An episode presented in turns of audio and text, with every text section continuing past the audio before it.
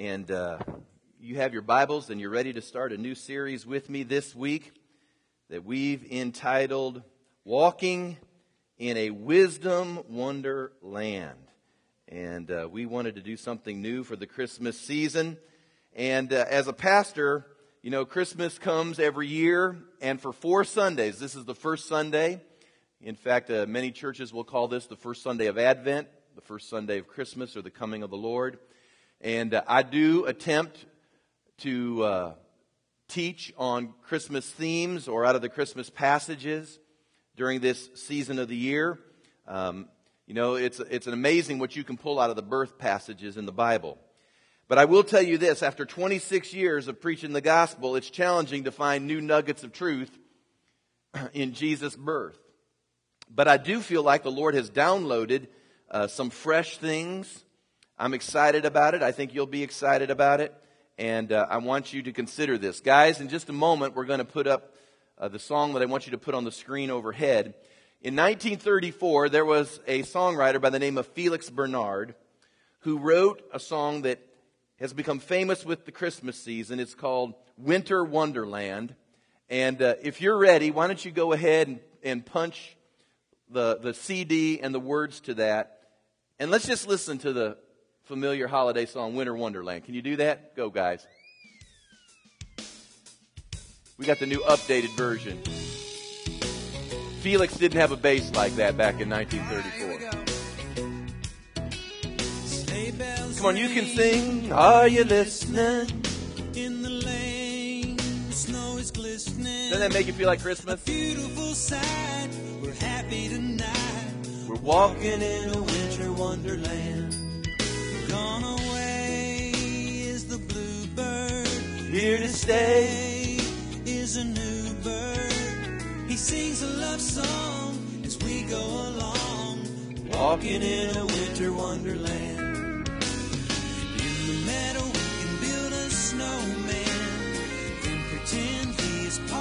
That means a pastor, by the way.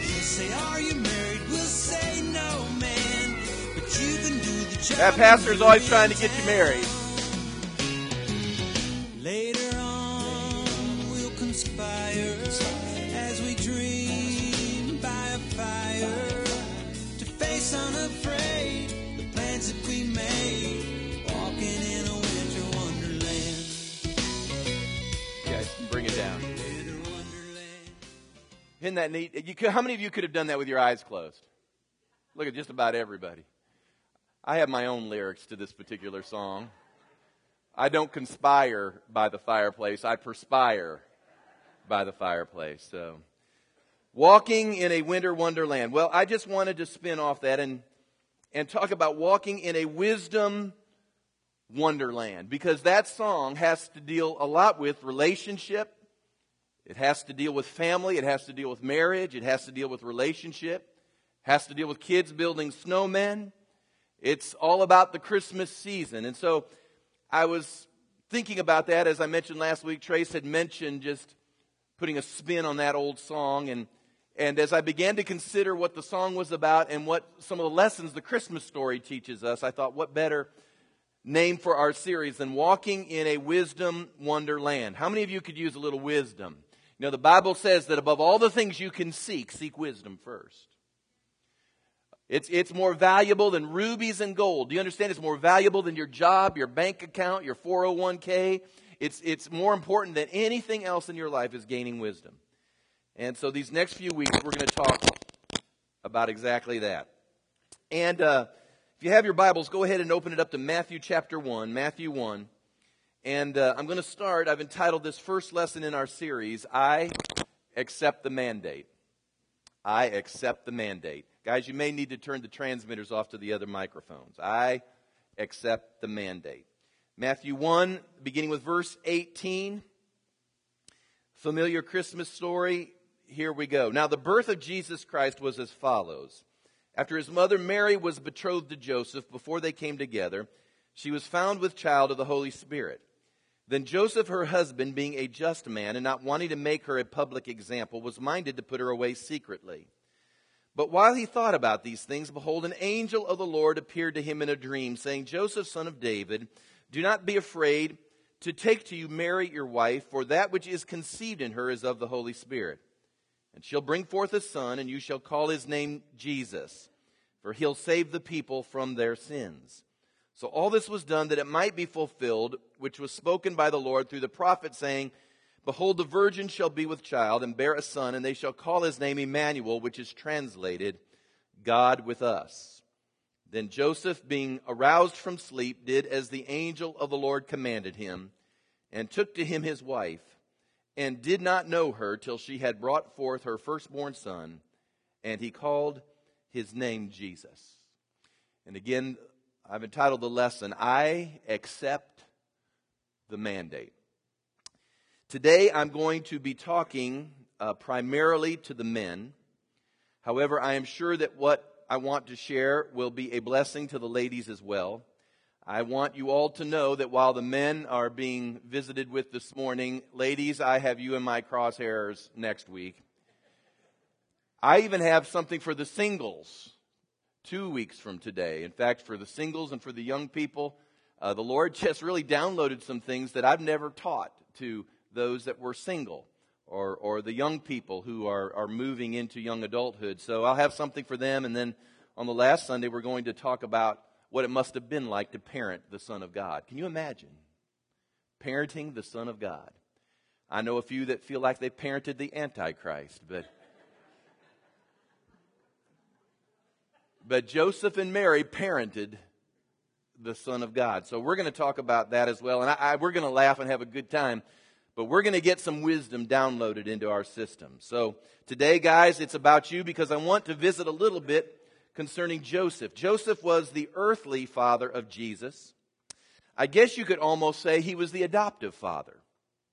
There's not a lot mentioned in the Bible concerning Joseph. In fact, so little has been left to us that he's an easy figure to begin to overlook.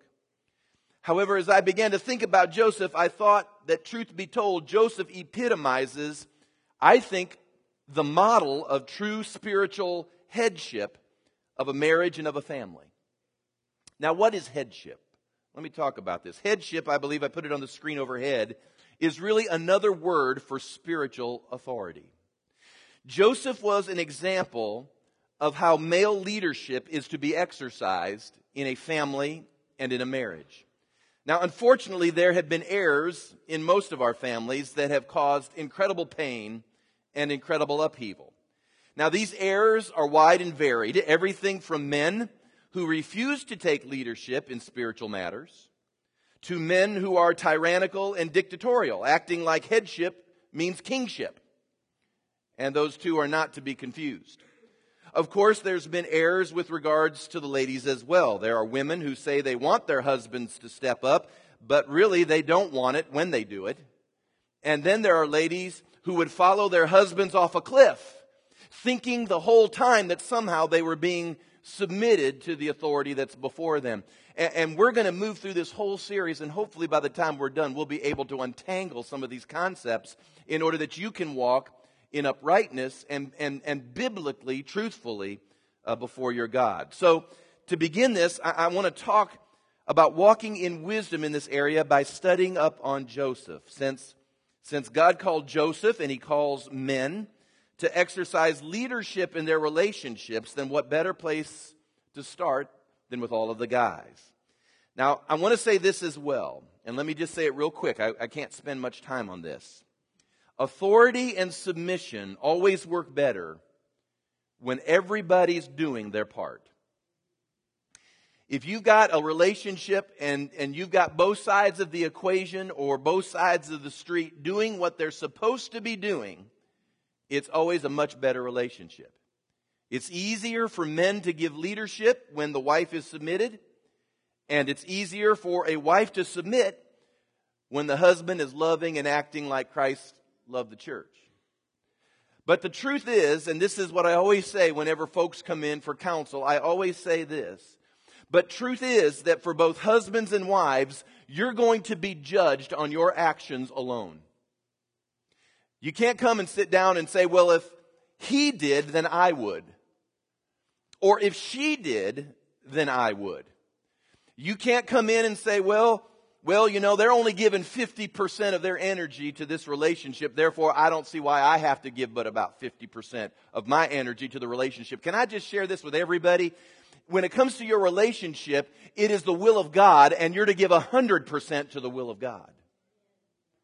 So if someone's giving 10%, that doesn't mean you get to drop down to 10%. Everybody stands before God all by themselves, and we can't look at the Lord one day and say, well, they only gave about 25% to this thing, so I didn't feel like I had to give anymore. And God will look you in the eyes and say, I always expected 100% obedience. Listen to me, guys. Yes, the ladies are to submit. Do it with a good heart, 100%. But, guys, you're to love and to function and to act like Jesus loved the church 100% as well. And it always works better when everybody's doing their part. Amen? But we're all required to do what's asked of us. Now, I want to give just some traits here of what I would call true spiritual headship. Joseph Joseph was offered the opportunity to be a part of God's redemptive purposes in the earth. Joseph was offered the opportunity to become a father to the very Son of God. It was a mandate to do something incredibly selfless. And Joseph accepted the mandate.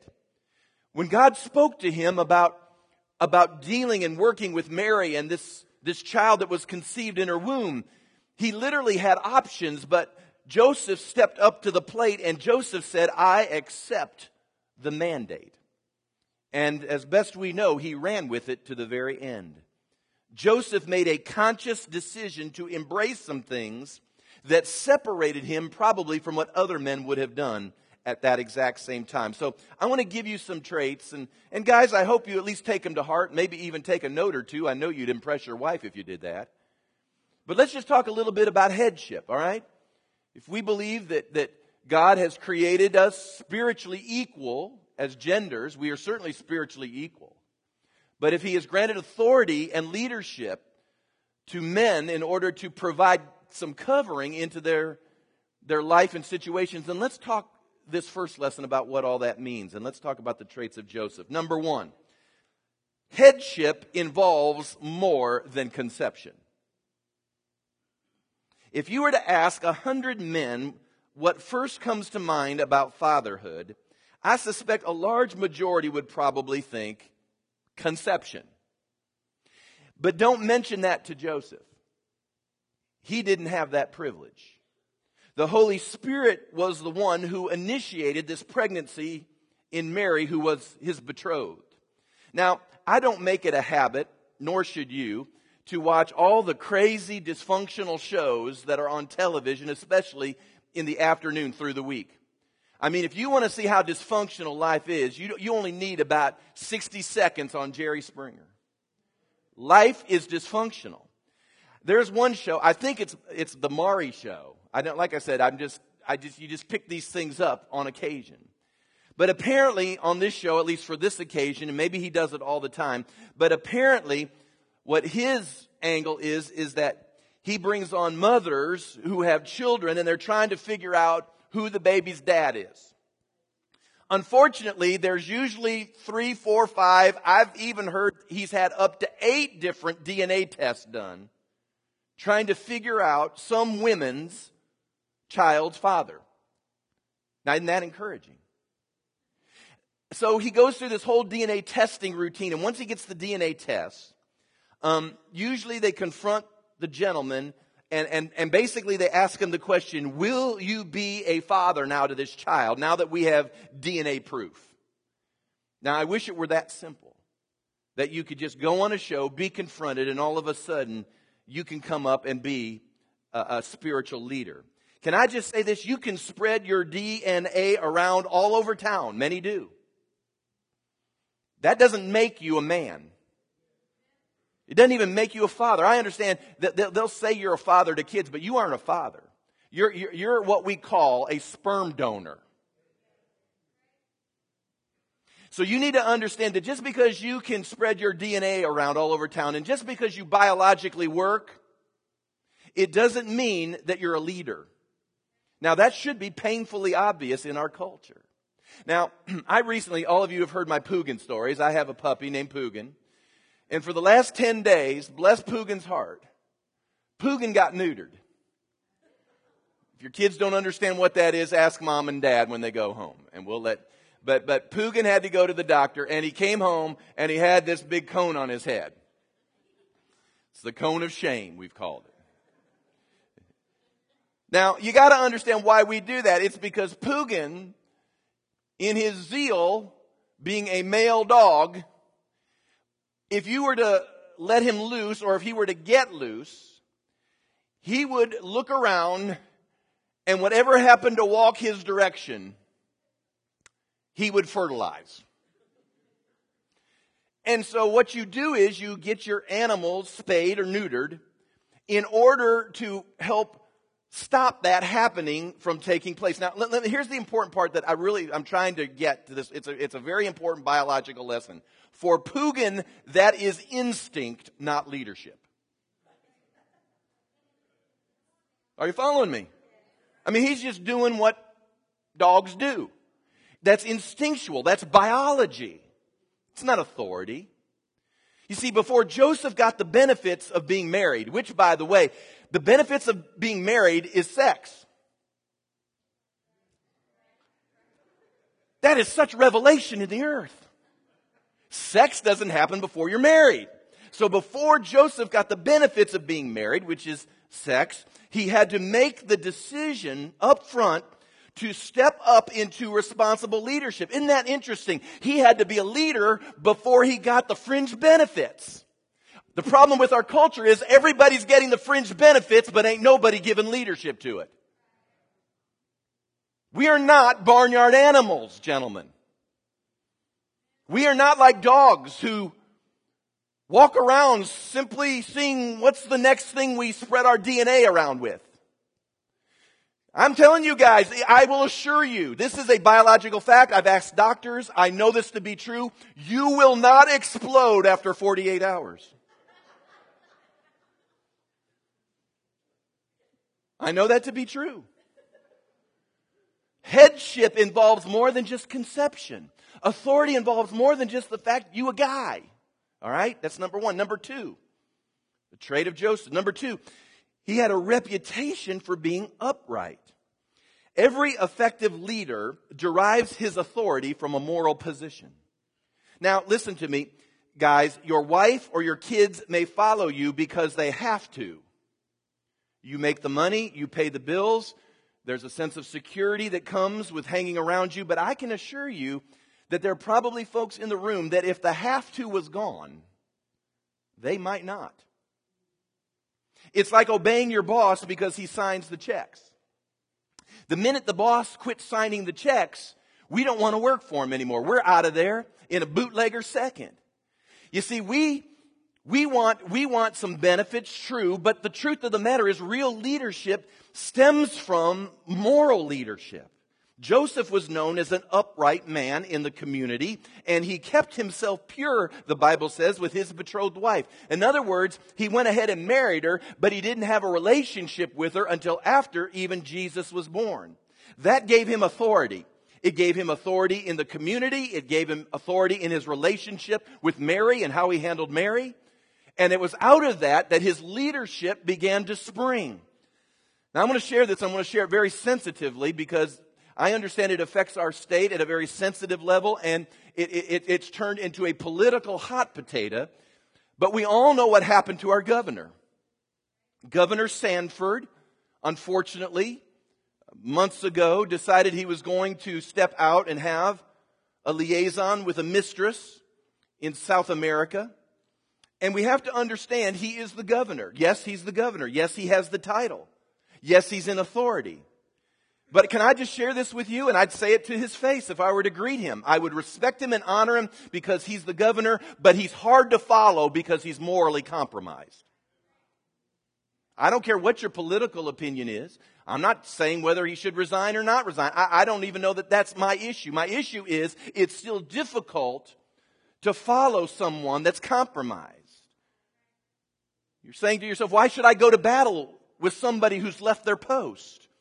That's how we all feel at some level. So, dads, gentlemen, I want to ask you this question Are you compromised? It's hard to follow you when you don't have the computer controlled at home. It's hard to follow you when you're unethical. It's hard to follow you when, you when your mouth just needs a muzzle. No one wants to follow a self-consumed, selfish jerk who goes out into the world and he fakes it with everyone else, but when he gets back into the house, everyone there knows the truth. Leadership starts in the home. And you may have the title of dad, you may be able to procreate, but if you don't have the mandate to lead, ain't nobody really going to follow you anywhere. So, so Joseph had a reputation for being upright. Number three, he exercised self control in his emotions. Exercised self control in his emotions. I started to think about what the average guy would do when he found out his fiance came up pregnant and it wasn't his. I mean, what would you do? Your fiance comes up pregnant and she says, but it's not you. It's the Holy Ghost. Hmm. The Holy Ghost. Wow. Now, I think as a guy, I can give a general opinion as to what I think most guys would do. I think we'd be just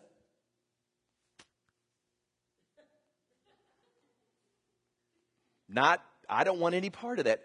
You know what I've seen just through the years? I, again, I'm just making some general statements. I think women, for some reason, and I'll give them credit at this point, I think women have had through the years a greater capacity to forgive their spouse's moral failure than um, men have towards women.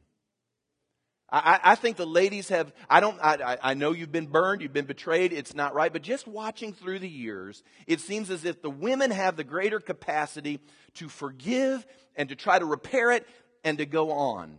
It seems like guys, as soon as their women get tainted, they're out of there, man. Men, men are very strange about this. They don't, they don't want other men sniffing around their women. They just don't, they don't want that. But Joseph, he didn't get angry. He didn't want to embarrass Mary. I mean, you want to talk about love covers. Joseph covered this situation with righteousness and compassion. And can I just say this? There's a difference between being a covering and producing a cover up. A cover up is when you're trying to hide things from coming under the light so it can be healed and made whole or whatever the case may be. He's bringing covering to a situation that he became the target from what all the people would be saying in the town of Nazareth. Can you imagine what they were saying in Nazareth? I mean, we know what they said about Jesus when he was on the earth. Can you imagine your unwed daughter and your yet to be wedded wife comes up pregnant, could you even begin to fathom the, the chirping that was going on in Nazareth at that particular time? But Joseph steps in and he brings a covering to it. And he exercised self-control in his emotions. Everybody else was yakking away, but not Joseph. Joseph had the capacity to be a covering. You know, the greatest issue, gentlemen, for most of us, and I've listened to you and been to encounters, the greatest issue for men, I think, is anger. And anger is derived from several different locations, and we, we can get to the root of it. But most of us, we're just angry about life. Maybe it's because we're out there and we're having, we're having to face the world usually on an ongoing basis, and we face unfairness, and we face injustice, and we didn't get the raise, and we didn't get the promotion, and, and, and people are acting bad, and we're out there on the front line, and maybe that's why we have such an issue with, with anger. But can I share this with you? It is very hard to follow a person who is a ticking time bomb. Guys, listen to me. Nobody wants to follow somebody that, that is like a volcano ready to erupt at any particular moment. It's hard, it's hard for children, it's hard for wives to sit down and get counsel from someone who you aren't really sure is going to erupt at that moment. In fact, it's just better not even to deal with the eruption. And so I think headship really is derived from an ability to exercise some self control in the inner man and in your emotions. Number four, Joseph had the ability to hear the voice of God and lead his family that direction. Joseph could hear the voice of God and he could lead his family in that direction. Joseph was able to hear God's voice and know what to do because he could hear God's voice. I'm going to ask guys, when was the last time you, you heard the voice of the Lord? Have you ever heard the voice of the Lord? Do you want to hear the voice of the Lord? Do you know what it sounds like? Would you know if God was speaking to you in a dream when you got up in the morning? You see, to be the leader means that at some level you have to be attuned to the voice of the Lord. You have to have a track record of hearing God. Because if all of a sudden you're going to wake up one day and look at your wife and your new baby and look at them and say, God said we're to go to Egypt. Can you imagine the trust that Mary would have had to have had at that particular moment to realize she was going to, to pick up everything she knew and follow her husband off to Egypt because he said God spoke to him? It's kind of an amazing thing when you think about it. The sad truth is that most spiritual hearing comes from the women. And that's not bad. In fact, sometimes it's great because they have a perspective and they can hear in a way sometimes we can't. And they should have some input into the relationship. And we should listen to what they have to say. But you know what? I'm just simply suggesting that they're not the only ones that can hear for the family. How can we lead and not hear from God? And who would want to follow us when our own opinions and our self counsel has gotten us into so many messes? Do you not think that your whole family would go, I ain't going that direction. We've been there, gone off that cliff. We ain't doing that again. So you've got to begin to build the track record of this is the heart of God. This is the word of the Lord. My fear is that most families would faint if dad came home and said, I've heard from God. And this is what I feel like he's saying to us as a family. Everybody would probably go, But that's what spiritual leadership is all about. It's not just you coming home, kicking your shoes off, sitting in the lazy boy, saying, bring me my Pepsi. Bring me my chips. Give me my remote control. When's dinner? I'm the head. Woo de doo. No, you're not. No, you're not. They won't say it because they don't want Mount St. Dad to blow up. I'll say it to you. It's a jerk.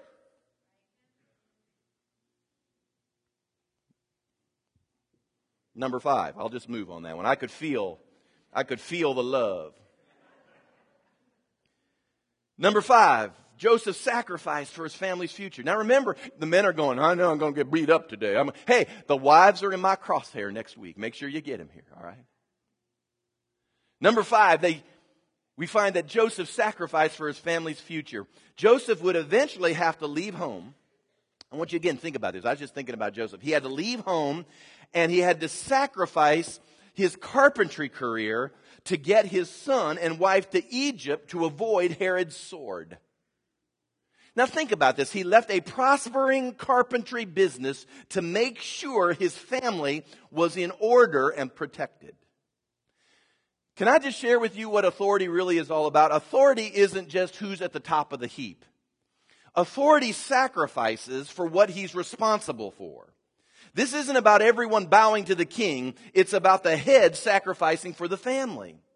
You see, I, I can tell you, I'm, I'm not been a perfect father, and, and I don't want to in any way give off the vibe that somehow I've been perfect at this, or we'll have Trace come up and testify, and she will share with you those moments that I have been less than perfect.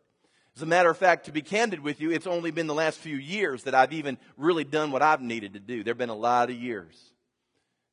You say, You're a pastor. Well, you're a Christian. Come on, this is just guy talk now.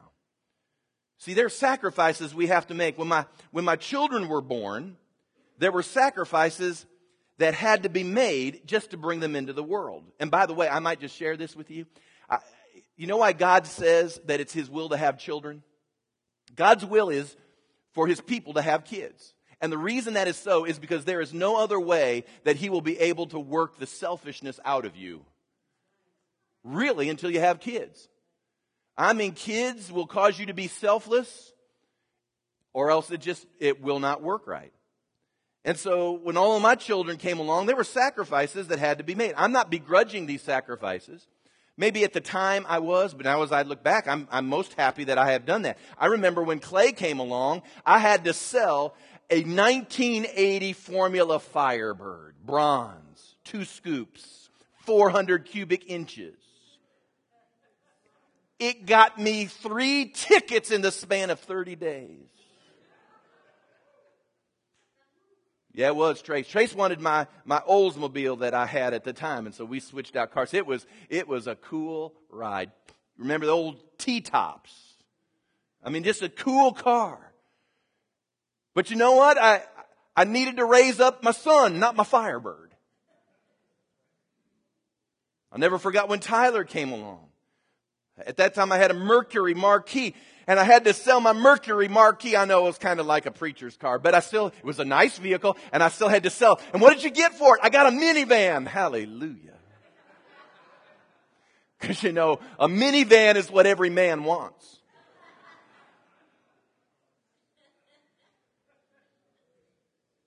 You know what I'm talking about? Get those rims on that minivan. Raised white letter tires. Jack up the back.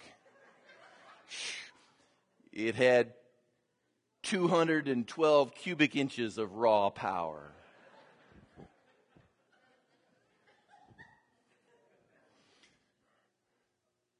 But I had to get Tyler home from the hospital with Clay in the car as well. Kaylin comes along, and by that time, you know, the, the, the boys had gotten older, and so we had accrued a little bit more. And, and, and I had to sell a jet ski. I mean, it was a, it was, I realize there are better ones now, but at the time, it was a nice jet ski. And I told Kaylin I couldn't get her home from the hospital until I paid her off and had to sell the jet ski. The jet ski. Kaylin doesn't swim as fast as a jet ski. Now listen to me. All of these things were immensely fun. They were meticulously maintained. Now, you know, I have vehicles with a hundred thousand miles on them. Juice stains on the seats. M&Ms ground into the carpet. Tissues jammed into the sides of the door. Cheerios between the seats. French fries. Anybody ever know French fries between the seats? Nothing will cause me to seek God more than French fries between my seats and, and, and, and, and I, and I drive, it's like I drive this Coke stained, juice stained SUV. But can I share this with you? My life has improved despite the juice stains. I have more blessings from those three kids than any jet ski, Formula Firebird, or Mercury Marquis. I wouldn't trade a one of them for one of those vehicles. It's more important to raise a, a generation than it is to have a clean car. Some of us are worried about keeping our beamers clean and our sports cars cleaned and this, that, and the other clean, and we're missing the point, guys. I want my kids to go to schools that are the best for them. I sacrifice for them to go farther. I mean, I want them to eclipse me. That's what, that's what authority is. Authority is wanting children to eclipse you. Jesus, who is the greatest authority of all, said, the works that I do, you shall do. And what? Greater works than these. Jesus wanted his people to even eclipse him. I know dads that won't lift a finger to help their kids go forward. They sit around and they go, well, bless God, my dad didn't help me. And it made me what I am today. We know. We, we, we, we all see that. See, we've, we've got to begin to sacrifice for their future. That's what this is about. We have a generation who thinks it's all about them. It's not all about you. It's, it's all about God's will and God's purposes. Number six, Joseph was willing to serve his family's destiny. Joseph, I just, these are things I was just thinking. Joseph didn't even get to name his son. Can you imagine that, guys? You get a baby, it wasn't yours to begin with, and you don't even get to name it. And in the Hebrew mentality, the name was important. Because the name at some level prophetically begin to describe the destiny of that child. And Joseph didn't even get a chance to name his son or even to plan for his future that was settled already for them. In fact, think about this, guys. You've heard of the old saying, like father, like son. For Joseph, it would be like son, like father. I don't know if you've ever thought of that before. You see, Joseph had to decrease so his son could increase. You see, most men think family is around them to help them get to the top. That couldn't be further from the truth. Our job as head is to help them succeed in their destiny. Do you get that? We're to help them succeed, not just in what they want, but what does God want? What is God saying here? What is the will of God in this regard? And as my children have come and said, I believe this to be the will of God, and as we've prayed and we've considered the will of God, I'd do whatever I could to keep them and foster the will of God in their life. I'll just tell you right now, there, years ago, you all know the story. But, but, but there was a place that I ministered now some years ago that didn't think women could be in the ministry. And of all the issues that we faced and we discussed, I came up with this one along the various reasons why that wasn't going to work. Because if my daughter came up to me and said, I feel like I'm called to go into the ministry, and I'm called to follow God, and I'm, I'm called to, to share and to speak, let me tell you something. Nobody's going to stop the family destiny.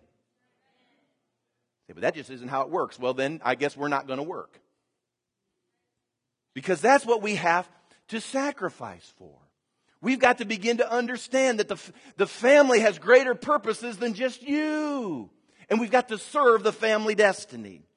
And then finally, number seven, Joseph laid down his life for those he led. Somewhere in the Joseph story, we no longer hear his name. I don't know how Joseph died. Nobody's quite sure where he goes to. We assume that he did die. We don't know where, we don't know when, we don't know how. But Joseph just all of a sudden leaves the scene. He, he fades away into what we might almost call obscurity. And he fades away into this obscurity in order that the greater story can begin to arise from all of this. You see, he laid down his life. I mean, I, I, I could, I could talk about perhaps he was killed, perhaps, perhaps he died suddenly. We, we don't know, but I know that he laid down his life in order that those in his house could step up to the plate. I'll never forget Captain Sullenberger, the, the pilot who landed that plane out of New York on the Hudson River. And as the story is told, as he landed on the river and as he helped facilitate, along with the other crew members, everyone out of that airplane, of which no lives were lost, that as he got down to the end, there was one gentleman left and that gentleman looked at Captain Sullenberger and he said, You go ahead. And, and Captain Sullenberger, the pilot, looked at him and he said, No, I am the last one out of the plane. Guys, that's authority. We're the last ones out of the plane. We're the ones that will lay our life down. That should be the credo and motto of every man in this room. My family gets out of the burning house first. They get on the life rafts first. I'll go down with the ship. But the family and those that I give authority to, they're the ones that need to go forward. And I, like many of you gentlemen, have had my moments of failure, believe me. Perfection is not the goal. Pursuit has always been the goal. Do you want to be a credible spiritual leader? Will you accept the mandate that Joseph accepted? And can I just say that men are wired, of course, differently than the females. I, I understand we're wired to achieve things. We're wired to reach goals. We're wired to aspire. We all have aspirations like any other man in the room. We want to aspire to, to greater uh, paydays. We want to aspire to, to, to, greater positions. We want to aspire to greater, you, you know, uh, uh, influence. And, and this is any normal man wants these things. There are things that I'd like to accomplish. There are things that I aspire to. My veins run like any other man's veins run. There are positions that I would like to sometime be a part of. There is influence that I would like to have at one place or another. But sometimes my desire for those things makes me forget what is really important. Like I said, I haven't been perfect, but I've got enough years and mileage on this old frame to let you know that these are the things that must take place if we're going to be successful as spiritual leaders. Can I just share with you that, that now that I have sort of eclipsed and I've gotten into the second half of my life, I started to think about what were some of the greatest moments of my first 50 years. I started just reviewing in my mind if someone were to ask me what were the, what were the highlights of those 50 years. And you know what? I, I could tell you that there had been moments that I got to speak to thousands because I have been able in the first 50 years on a number of occasions speak to thousands of people. I've been able to interact and rub shoulders with some fairly well-to-do and influential and notable people. I could go through all the different goals that were achieved and uh, levels that, that I've aspired to. And, and yet I started to think about the things that, that have really resonated the most inside of me. And can I just share this with you? That, that, that the things I remember the most right now, no lying, no, no preaching, this is just real stuff. The greatest moments in my life have been moments like my wife coming up to me and saying, You're a good guy. Not because she had to, but because she just wanted to. I'll never forget in one of the greatest, most difficult, struggling times of my life when my oldest son came to me and he looked me in the eye at a moment when it seemed like everything was being taken away. I'll never forget my oldest son looking me in the eye and said, Dad, I respect you and I will follow you anywhere. Dad, that's worth, that's worth thousands of dollars, millions of dollars in honorarium. I'll never forget both my son Tyler and, and Kalen.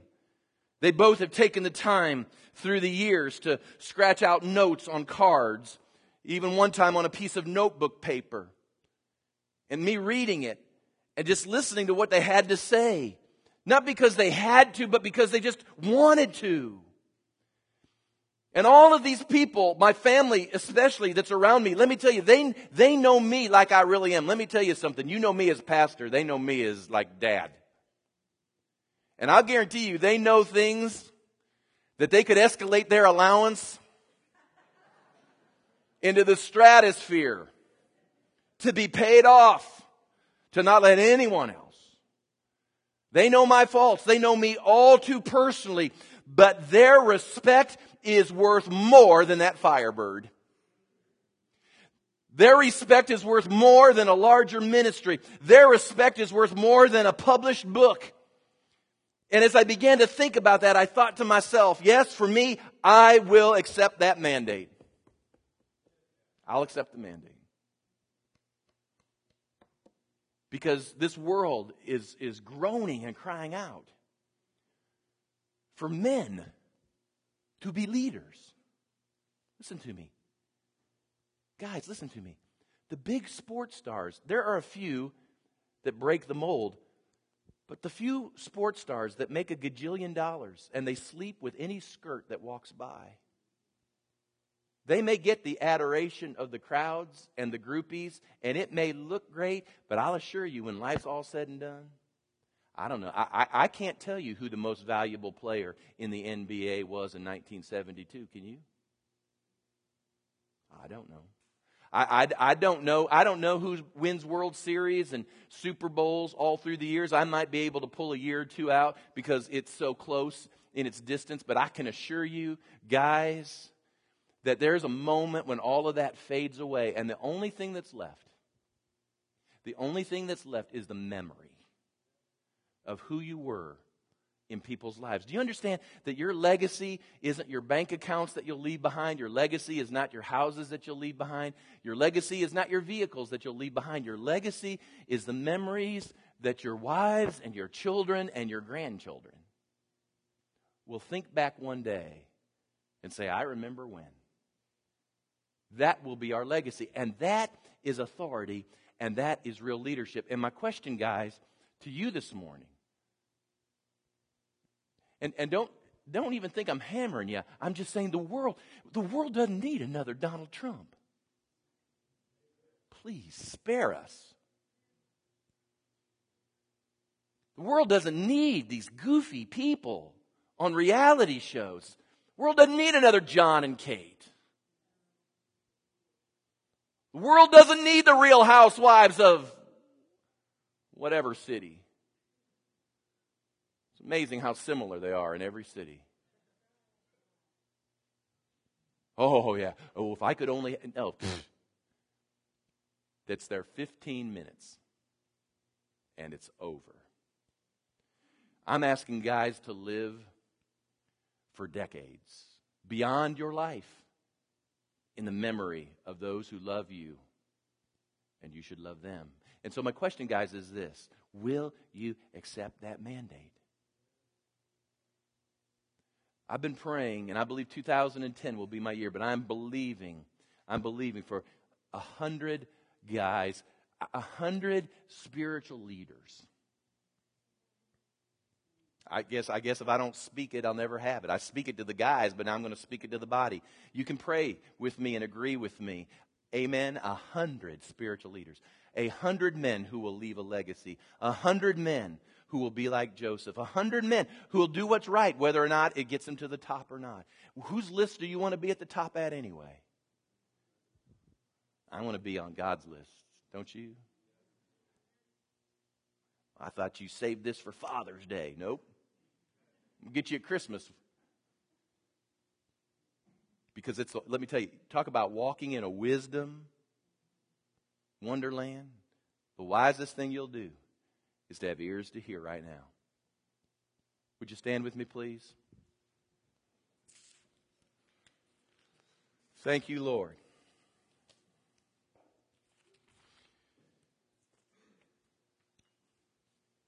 Holy Spirit, I come to you right now and I ask that you would move amongst us as a people.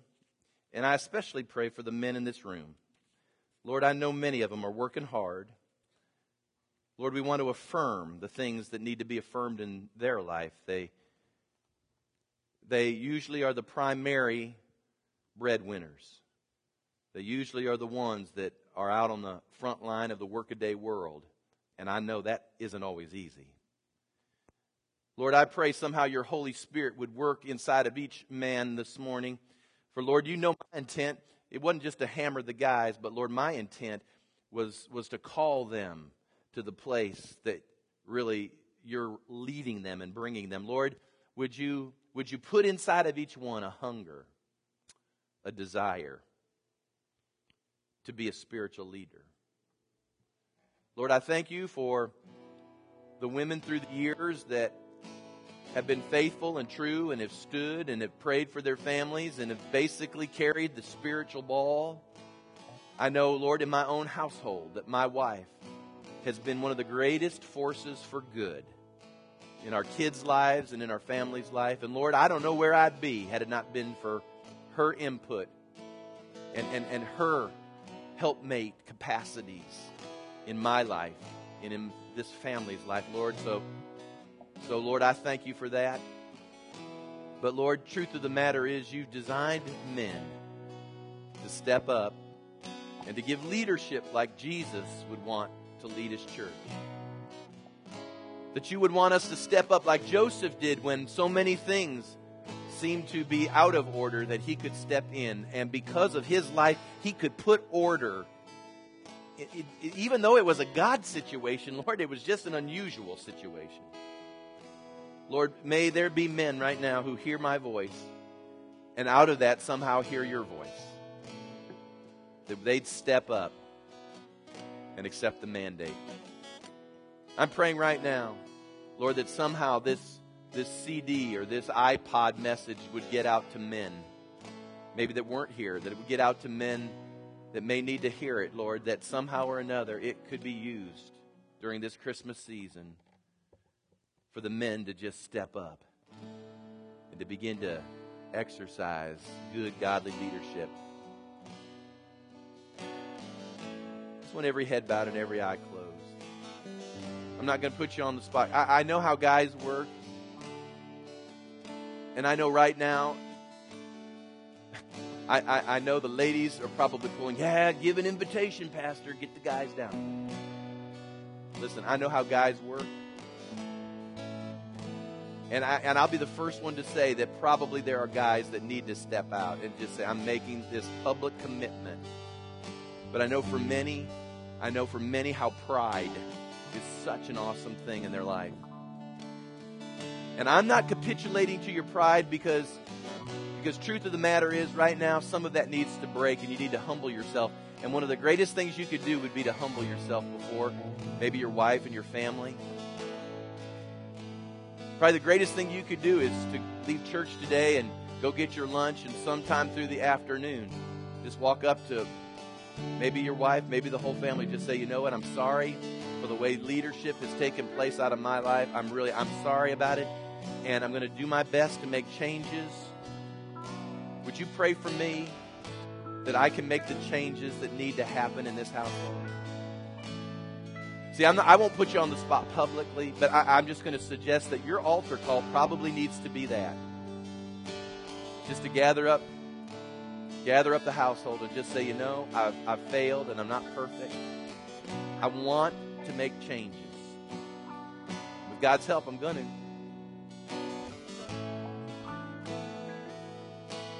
With every head bowed and every eye closed. My eyes are the only ones that are open right now, and I mean it. Every head bowed, every eye closed.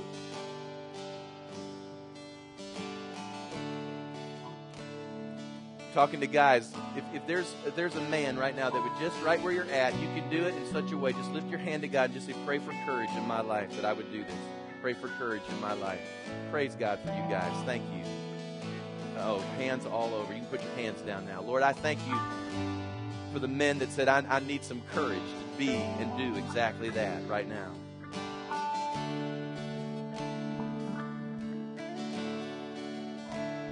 Lord, help the ladies to know that, that, that it's not that they're all that either. We need help in all of our households men and women, kids, all of us. Singles too. Lord, help us in this Christmas time period, Lord, to uh, put everything in proper order so that as we go into a new year, Lord, it will be a fresh start. Lord, I speak more courage into these men right now. I speak courage into them in Jesus' name. Lord, I speak courage into some men that maybe didn't even feel like I could do that. But Lord, if they would take the step, that they would take the step and just begin, Lord, to step into leadership like Joseph. Holy Spirit, I'm just giving you time to work on hearts right now. Can we open our hearts right now, all of us? Men, women, young people, all of us, open up our hearts. I'm talking to some of you young men, young men, teenagers, guys, get a hold of this right now. Don't just be DNA spreaders. Come on, be a man, be, be a real leader, be a spiritual leader.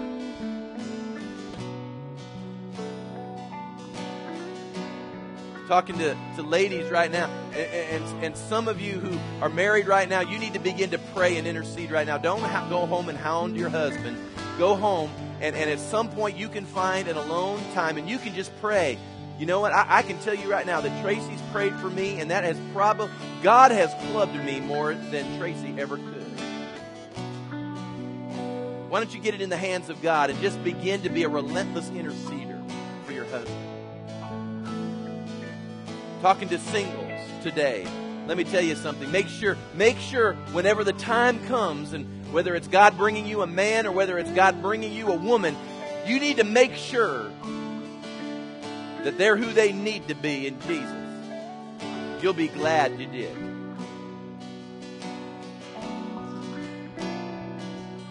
Let's all together, let's begin to pray now for our families. Father, I just pray for these last few moments. For our families, particularly in this church, Lord, I pray that you would strengthen them. That, Lord, you would begin to put order into households.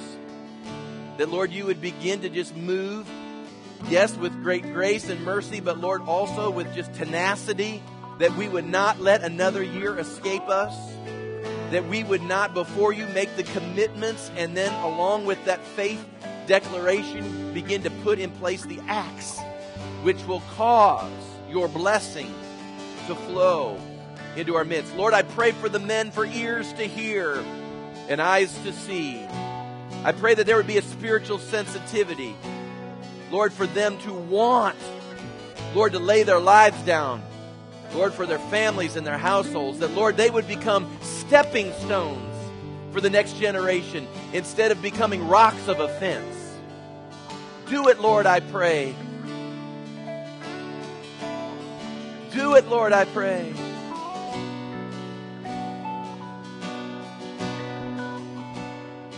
Holy Spirit, do your work right now.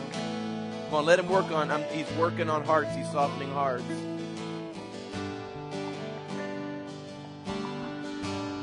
Where the Spirit, where the Spirit of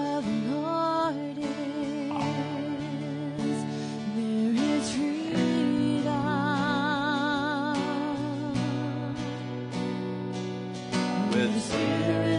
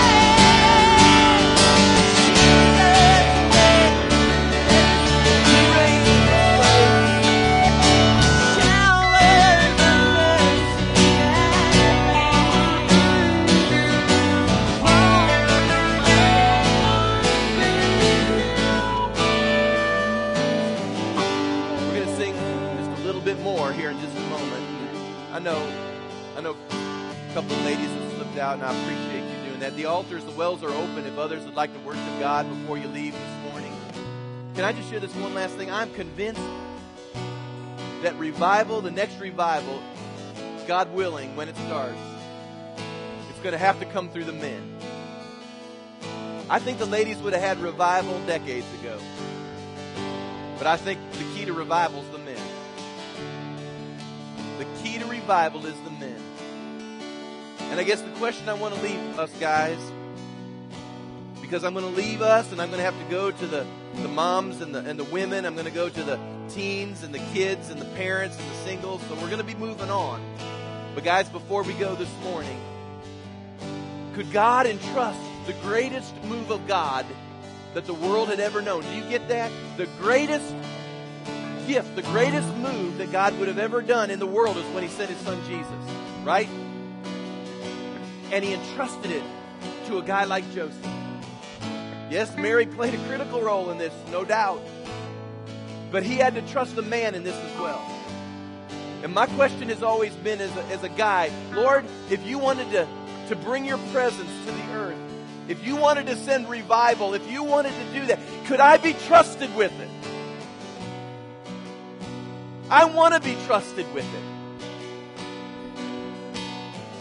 But my want to has to translate into doing.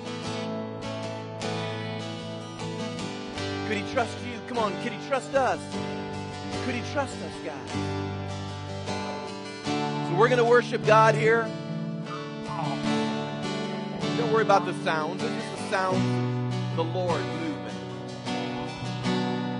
Come on, I'm, don't don't don't get these anesthetized services. If you want something numb and dead, I can send you downtown and, and give you about 20 locations you can go. But if you want to hear the sounds of renewal and the sounds of revival and the sounds of repentance, you've come to the right place because I want God to be able to trust me. If He sent revival to Charleston, guys, could He trust us with it? Could He trust us with it, guys? I want to be trusted with it. I believe that there is the remnant here that really wants that. I don't know the number the Lord has in mind, but I know He wants you to be a part of that number. It can start today.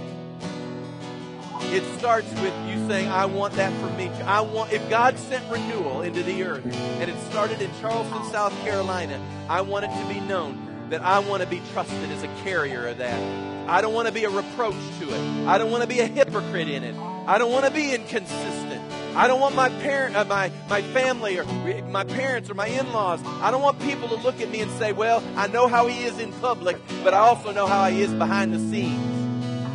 I want to be trusted with with God's purposes in the earth. How about it, guys? We're to sing. The wells are open to worship. Just make commitments if you'd like to. If you want to stay where you're at, there's no judgment that's going to be heaped upon you. But I'm telling you, I'm going, I'm going for it all. In Jesus' name. Let's begin. Let's begin to sing and lift up our voices. There's freedom. Yeah.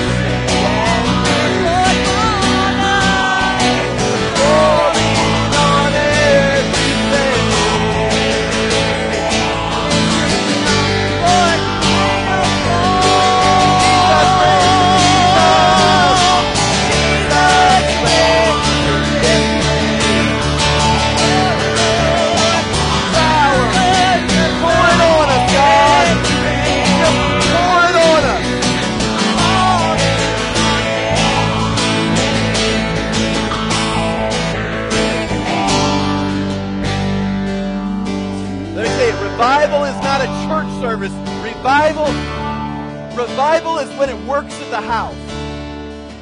Revival is when it begins to work in the workplace. I'm, I'm grateful for good services. I'm grateful for what we enjoy on Sunday. But revival is when it still works Monday and Tuesday and Wednesday and Thursday and Friday and Saturday. Pour it on us, oh God. Pour it in us. Lord, one more time, one last time, I just speak into men's spirits right now. I declare that there is a leader in you. I declare that there is a spiritual giant in you. There is a Joseph that needs to come forth in the name of Jesus. I speak that into you. I break the thought that it's hard. It's not hard. It's as easy as thinking about your hobby or your next work assignment. Come on, you're, you're raising up Joseph, oh God. The spirit of Joseph is coming upon us to bring covering, to bring leadership, to capture the voice of God, to become stepping stones, to look a world right between the eyes and say, that's not a man. That is not a man. This is what real men do. Let it begin in us, oh God. Let us not be swayed this way or that way. Let us not be moved by our friends and our peers, but Lord, we will stand in this thing. Lord, I thank you because I believe you're creating a wineskin that will hold the presence of God. You will hold, listen to me guys, you will hold revival. You will hold renewal. Say, uh, I'm not perfect. Well, join the I'm not perfect club with me.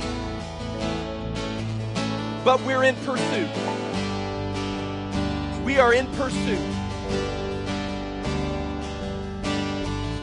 You're going to leave this room different today. I'm going to cut you loose here in about 60 seconds, but you're going to leave different today. This is a different trip to the altar. This is a different commitment that you've made out there in your seats. This is a different time that you raised your hand. This is different. Transformation is coming. Lord, I thank you for that taking place in the lives of these men. Lord, for the years that the ladies have done so well and continue to do well, Lord, now I'm praying that the men shall arise. Iron men shall arise. Iron men.